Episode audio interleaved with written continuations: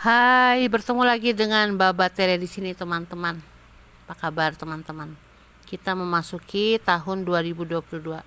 Tahun yang sangat-sangat signifikan seperti tahun 2012 ya ketika awal era Aquarius dimulai. Gak nyangka ya, sudah 10 tahun. Satu dekade yang merupakan sepersemiliar detik dari uh, infinite-nya semesta, universe. Tapi kita bersyukur kita ada dalam kekinian, dalam kesadaran di no moment ini. Dan dalam kesempatan ini Baba mau berbagi tentang sesuatu yang gak pernah Baba pikirkan sebelumnya yang Baba sebut sebagai malam-malam gelap raga. Jadi teman-teman kalau teman-teman pernah mengikuti YouTube Baba atau kisah-kisah podcast Baba ya Baba banyak bicara tentang malam-malam gelap jiwa malam-malam gelap jiwa itu sebenarnya e, adalah apa yang dialami oleh banyak sekali kaum mistik, terutama mereka yang ada dalam monasteri, kayak biara-biara kontemplatif ya, terutama pada abad-abad pertengahan ketika mulai mencari keilahian di luar institusi, terutama gereja Katolik. Kalau di dalam agama-agama lain itu bisa disebut sang Buddha atau kaum sufi ya. Tapi kalau di dalam istilah Kristianitas itu malam-malam gelap jiwa itu dieksplisitkan tersirat dalam tulisan-tulisannya Santo Yohanes dari Salib. Kira-kira tahun 1500-an di Spanyol. Jadi malam-malam gelap jiwa adalah suatu fase di mana jiwa mengalami suatu kegelapan atau stagnasi Lalu cahaya-cahaya yang selama ini mencahayai kehidupan kita tiba-tiba sirna, lalu gelap. Gelap. Nah, dalam proses selama bertahun-tahun lalu akhirnya jiwa menemukan cahaya yang ada di dalam diri masing-masing yang sudah aja sejak awal penciptaan tetapi karena kabut lupa dan juga karena manipulasi institusi selama ribuan tahun yang membuat kita lupa bahwa esensi kita adalah cahaya. Nah, tapi dalam masa transformasi ini pada era asensi ini orang mulai ingat kabut lupa mulai sirna lalu kita kembali ingat esensi kita yang adalah cahaya. Kita adalah cahaya. Nah, pengertian kita adalah cahaya itu tergantung pada tingkat kesadaran kita masing-masing sih. Jadi memang tingkat kesadaran itu terus, terus, terus, terus gitu. Baba melewati dua minggu yang sangat-sangat sulit karena sesuatu yang begitu nyaman yang kita take it for granted ya yaitu seperti duduk nyaman itu akhirnya nggak bisa sama sekali. Bahkan tidur nyaman mandi nyaman jalan nyaman semua aktivitas semua aktivitas raga itu nggak bisa dilakukan dengan nyaman lagi. Karena sakit sakit akibat luka bakar. Untungnya hanya luka bakar tingkat kedua ya jadi belum sampai ke daging-daging sampai tulang-tulang. Kalau nggak lebih ribet. Tapi mungkin ini hanya bagian dari dari apa yang disebut penyembuhan epidermis, penyembuhan tingkat kulit ya. Nah, apa sih bedanya malam-malam gelap raga sama malam-malam gelap jiwa? Bedanya gini teman-teman, di malam-malam gelap jiwa itu semuanya terjadi di pikiran, di mind, di pikiran, di batin ya. Jadi misalnya cahaya-cahaya itu mulai tertutup, lalu pintu rezeki tertutup uang nggak ada, makan susah. Lalu pintu pekerjaan tertutup, nggak ada pekerjaan. Lalu pintu relasi tertutup, entah perceraian, entah kehilangan orang-orang yang signifikan, bahkan anggota keluarga mulai meninggalkan kita. Ya. Nah, kalau di malam-malam gelap jiwa itu dia masih dalam nuansa pikiran uang nggak ada karena uang kan energi uang itu ada di luar diri kita. Ya pekerjaan ada di luar diri kita. Relasi dengan orang lain itu tetap di luar diri kita. Ya rezeki makanan itu dihasilkan dari sesuatu yang ada di luar diri kita. Entah dia dari hewan entah dia dari tanaman tapi dia tetap ada di luar diri kita di luar raga kita di luar raga kita. Jadi malam-malam gelap jiwa itu dia lebih pada konteks spiritualitas. Dia lebih pada konteks uh, energetik. Dia lebih pada konteks mind pikiran. Ya. Nah bahkan menemukan cahaya yang ada di dalam diri kita juga masih dalam konteks pikiran. Lalu kita tahu kita sadar bahwa kita adalah cahaya. Sedangkan malam-malam gelap raga itu kita yang raga kita merasakan. Raga itu yang benar-benar merasakan itu ya. Jadi sakit-sakit banget. Sakit yang sakit gitu ya. Sakit karena memang sakit raganya. Dan dia yang Baba alami itu bukan penyakit. Walaupun setelah Baba tulis di Facebook atau di beberapa media, lalu orang cerita tentang sakit tipes atau sakit ini sakit itu yang adalah penyakit bisa juga sih jadi kalau malam-malam gelap raga yang Baba rasakan tuh nggak ada penyakitnya karena Baba sehat. Yang terjadi adalah raga ini dalam hal ini area cakra pertama itu mengalami luka di raga.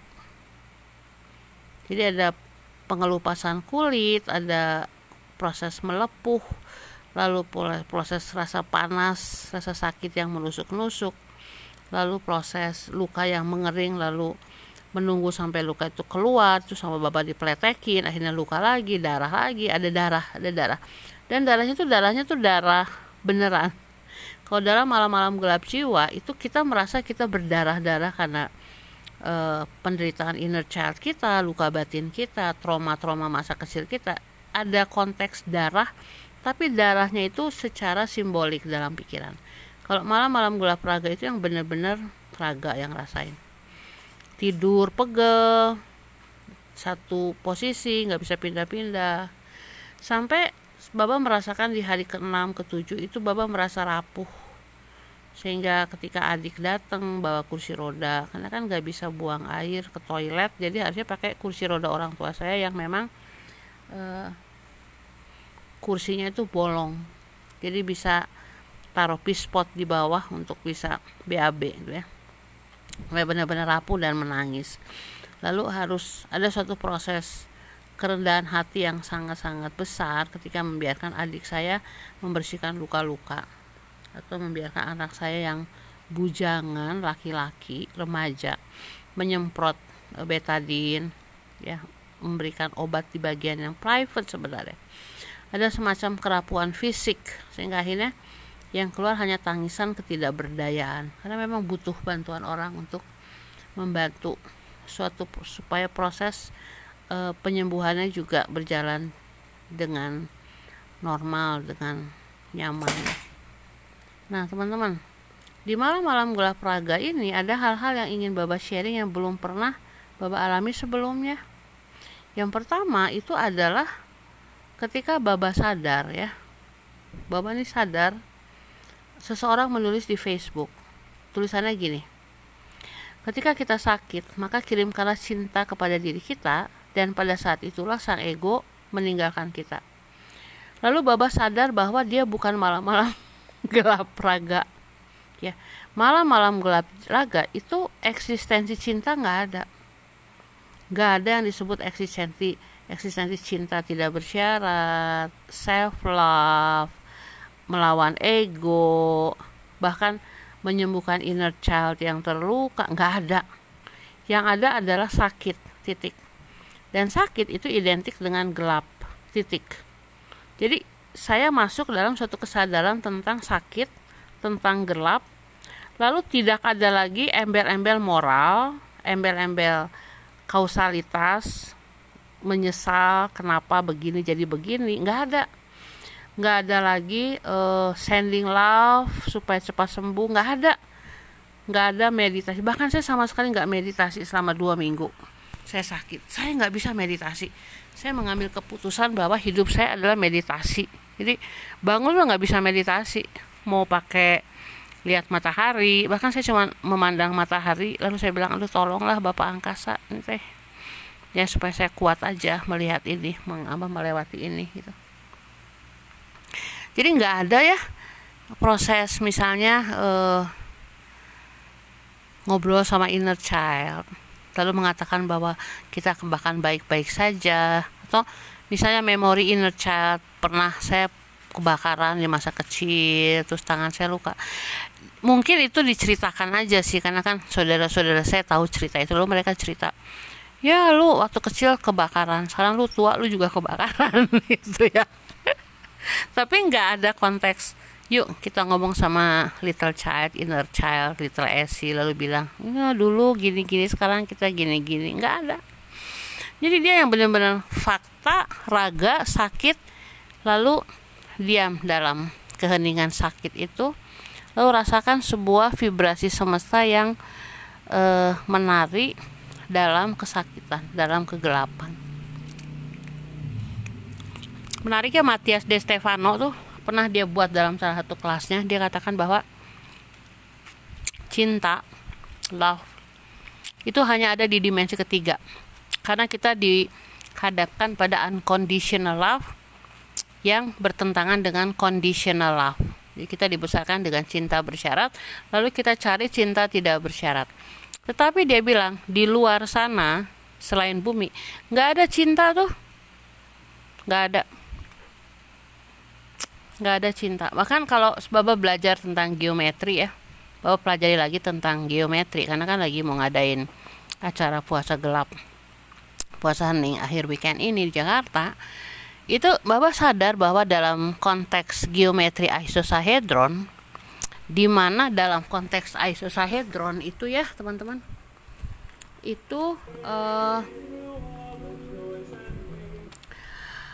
ada 20 20 sisi 20 sisi isosahedron di mana 20 sisi isosahedron itu adalah 20 wajah segitiga yang ada di isosahedron Nah, kenapa 20 gitu ya? Kenapa 20? 20 itu karena bagi kita manusia bumi itu yang paling gampang itu adalah mengingat angka 20 yang ada di tubuh kita.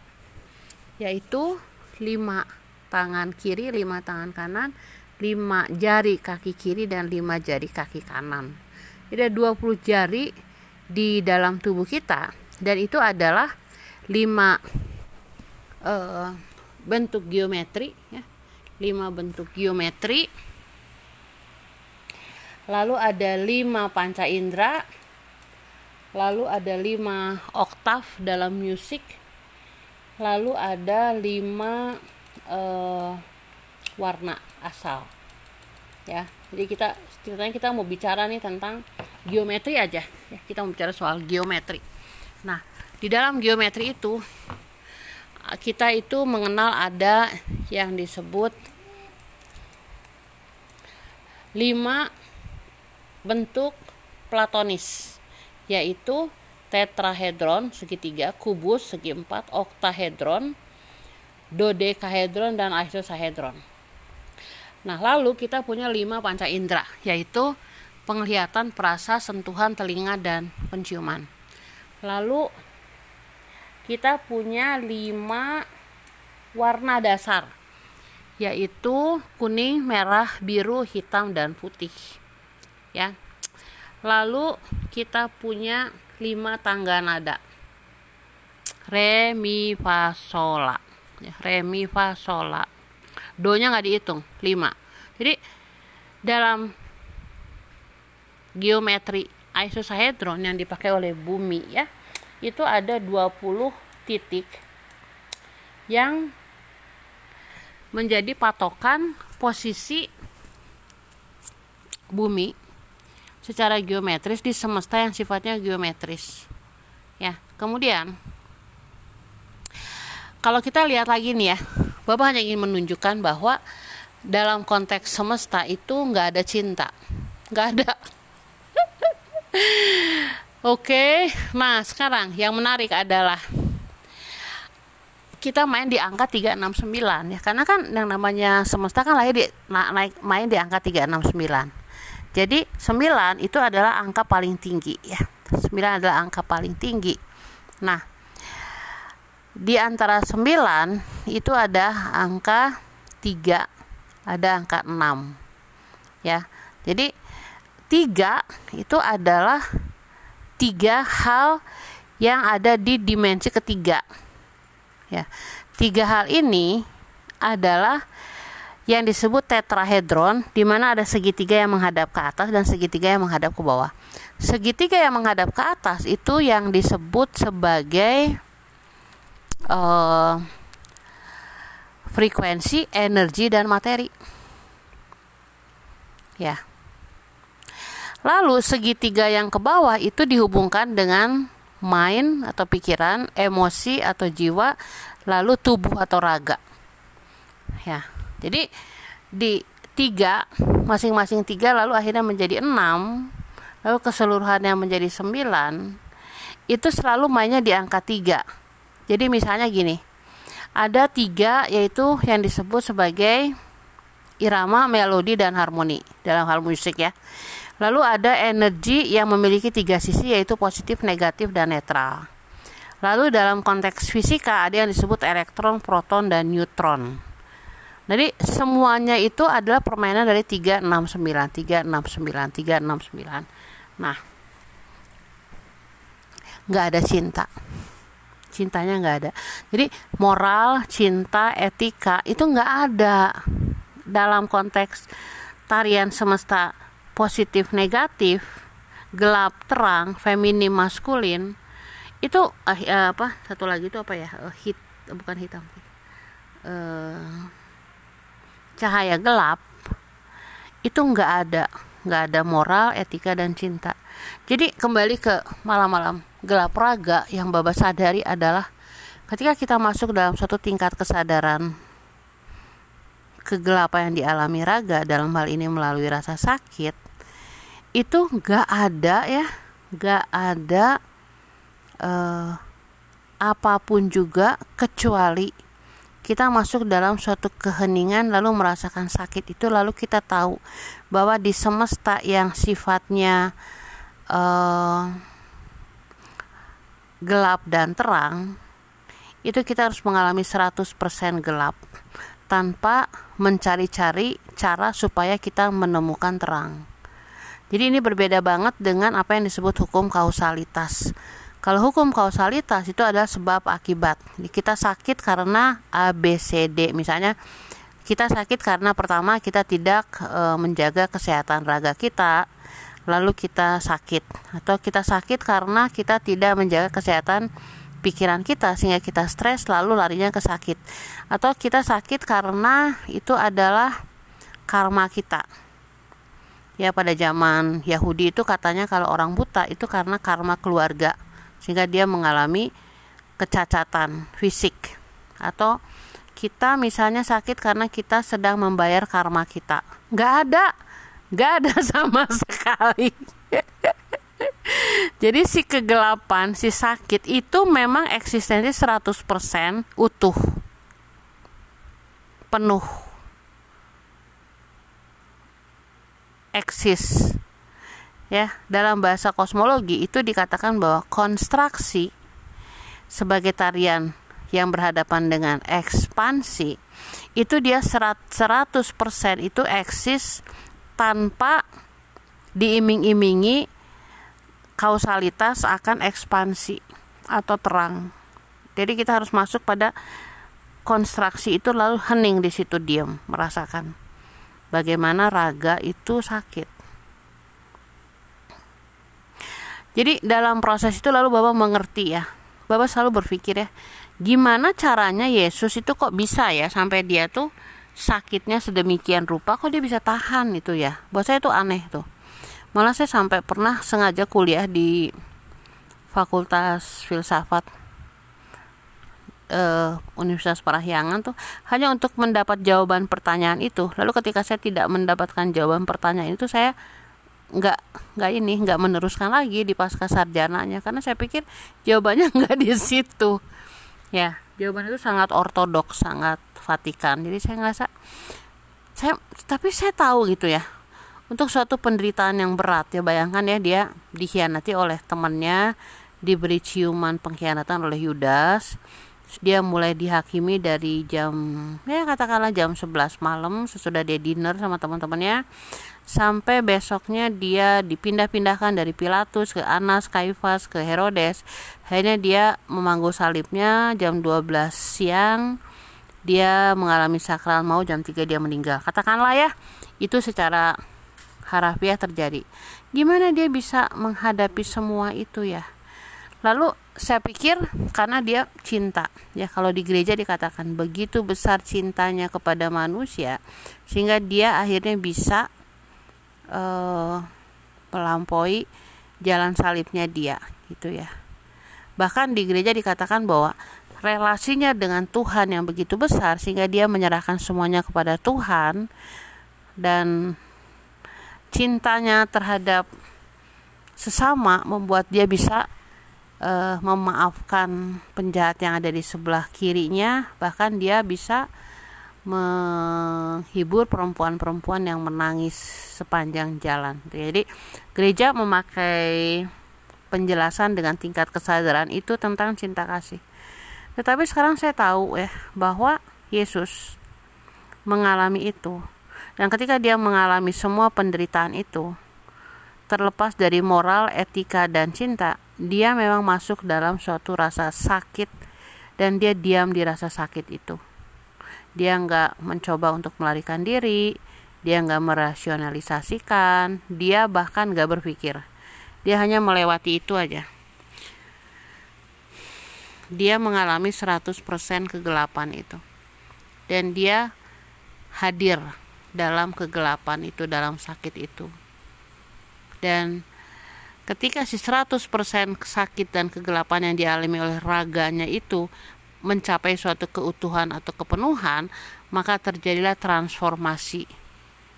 Nah, lalu saya tahu bahwa asensi atau transformasi itu harus kita alami ketika kita punya raga. Kita nggak bisa berharap sesudah kita mati lalu di surga sana dengan banyak bidadari lalu kita mengalami asensi. Gak seperti itu Ya makanya dalam kisah Yesus juga dikatakan ketika dia naik ke surga, dia naik dengan badannya. Itu adalah suatu simbol, suatu metafora bahwa memang ketika kita mengalami penderitaan, kita mesti menderita dengan raga. Ketika kita mengalami asensi, kita juga mengalaminya dengan raga. Karena kita kan punya kontrak di dimensi tiga itu dengan raga. Ya mungkin di dimensi-dimensi lain kalau orang mereka entitas-entitas itu mengalami asensi mungkin jiwa yang naik ya tapi kan kita raga. Jadi akhirnya saya sadar banget bahwa malam-malam gelap raga itu memang e, dialami oleh kita semua. Ya kita semua mengalami malam-malam gelap raga itu pada saat misalnya kita sakit keras ya mereka yang mengalami penyakit-penyakit kronis bertahun-tahun penyakit-penyakit kritis itu mengalami penderitaan raga. Nah, lalu bedanya apa? Penderitaan sakit dengan malam-malam gelap jiwa raga. Bedanya bahwa ketika kita mengalami malam-malam gelap jiwa raga, kita nggak mencoba melarikan diri ke mana-mana. Kita bahkan tidak mencari anestesia atau candu atau adiksi atau uh, apa pun yang biasanya menjadi kemelekatan kita untuk keluar dari rasa sakit itu. Kita menjalaninya sesuai dengan uh, eksistensi raga kita yang sedang sakit. Dan yang menarik, yang menarik sekali itu bahwa ketika satu bagian dari raga kita sakit, maka bagian lain dari raga kita itu seakan-akan semuanya pergi ke bagian dari raga kita yang sakit itu untuk memberikan support eksistensi jadi sebelumnya tuh saya sempat sakit ini sih sakit uh, sakit di bukan di tulang ekor sih di bagian pantat lah. Bagian kiri apa bagian kanan saya lupa. Pegel gitu loh saya bilang aduh ini pegel pegel pegel gitu. Rupanya itu merupakan awal lalu akhirnya entah kenapa semesta membuat kejadian air panas dan seluruh bagian bokong menjadi melepuh ya. Dan saya yakin ini udah ada di kontraknya sih udah pernah. Kayaknya dulu tuh ya pada pada saat kontrak di dimensi ketiga itu dikatakan bahwa nanti kamu ngalami malam-malam gelap jiwa nanti di suatu titik kamu ngalami malam-malam gelap raga. Tapi kamu harus ingat bahwa malam-malam gelap raganya itu uh, hanya untuk ingat eksistensi kegelapan yang utuh dan penuh tanpa mencoba melarikan diri entah mencari terang, entah mencari rasionalisasi dan lain-lain. So, hari ini saya bangkit. Bukan berarti sakitnya masih udah sembuh enggak lah. Namanya juga raga, sisa-sisa masih ada ya. Kulit masih ngelotok, ada kenikmatan eh, apa? ngelotokin kulit eh darah lagi gitu ya sakit lagi disemprot lagi pakai betadin kayak gitu dah masih terjadi tapi saya bersyukur banget hari ini bersyukur karena saya bisa membuat sebuah refleksi lalu berbagi ya berbagi di media sosial. Lalu banyak yang memberikan respons. Ada sih yang kayak respon itu kayak main-main ya. Saya keburu baca lalu dia hapus. Jadi dia bilang wah kalau tingkatnya gini sih itu berarti tingkatnya tuh tingkat uh, syariat terus apa saya lupa terus makrifat lalu murtad. Gitu loh. Lalu dia hapus. Kayaknya dia hapus ya udah mau dihapus ya berarti dia nggak nyaman dengan ekspresi dia sendiri. Tapi yang lain mungkin terkoneksi. Mudah-mudahan suatu saat ketika mereka mengalami hal ini lalu mereka sadar bahwa eh, bahwa yang berlaku itu bukan hukum semesta kausalitas. Tarian semesta positif negatif tapi yang disebut hukum keseimbangan dalam hukum keseimbangan itu dia bukan 50-50 tapi dia bisa uh, eh, 100% banding 100% 100% kegelapan itu uh, full penuh bahkan tidak ada tempat sekian sepersekian persen untuk terang karena memang dia hadir untuk mengalami kegelapan itu. Lalu saya sadar satu hal lagi bahwa ketika penciptaan terjadi, itu penciptaan memang selalu terjadi di kegelapan. Orang memang mengatakan bahwa Big Bang terjadi dan cahaya melontar ke mana-mana, tapi jauh sebelum cahaya itu berproses dalam suatu tingkat apa ya istilahnya fisika kuantum yang membuat frekuensi dan vibrasi bergerak dengan sangat cepat menghasilkan materi itu yang ada adalah kekosongan atau kegelapan. Nah, kalau kita hadir dalam kekosongan dan kegelapan, lalu merasakannya dengan raga, maka nggak ada lagi yang harus kita khawatirkan. Mau takut apa lagi? Kayak nggak ada lagi yang harus kita khawatirkan. Nah, saya bersyukur dan teman-teman itu adalah pengalaman tentang malam-malam gula praga. Apakah nanti saya akan mengalami lagi nggak tahu ya saya sama sekali nggak tahu karena kan kita nggak tahu apa yang terjadi. Saya juga nggak pernah mengharapkan bisa seperti ini akan seperti ini gitu. Ini memang beda banget dengan penyakit ya. Kalau dulu kan saya pernah ngalamin kaki gajah. Sakitnya minta ampun. Lalu pernah ngalamin asam urat. Waduh sakitnya minta ampun. Tapi tetap pada waktu itu saya belum mampu untuk hadir di kekinian karena apa ya karena kesadarannya belum sampai pada keutuhan kegelapan. Sekarang udah sampai sini rasanya senang banget ringan banget. Oke nanti kita bertemu lagi dalam refleksi selanjutnya. Nah dalam gambaran selanjutnya mungkin saya masuk dalam tingkat kesadaran Samael. Jadi Samael adalah malaikat agung ya archangel satu dari 12 archangel yang hidup dengan damai di dimensi ke-8. Dimensi ke-8 tuh dimensi yang penuh dengan cahaya, kebahagiaan.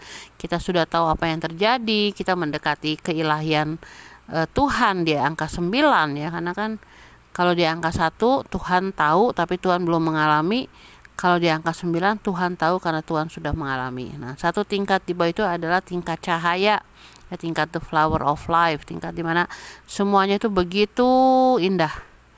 Lalu lahirlah Samael eh, diibaratkan di sebuah rumah lalu rumah itu begitu indah bahagia lalu semua makan bersama dinner dan lain-lain.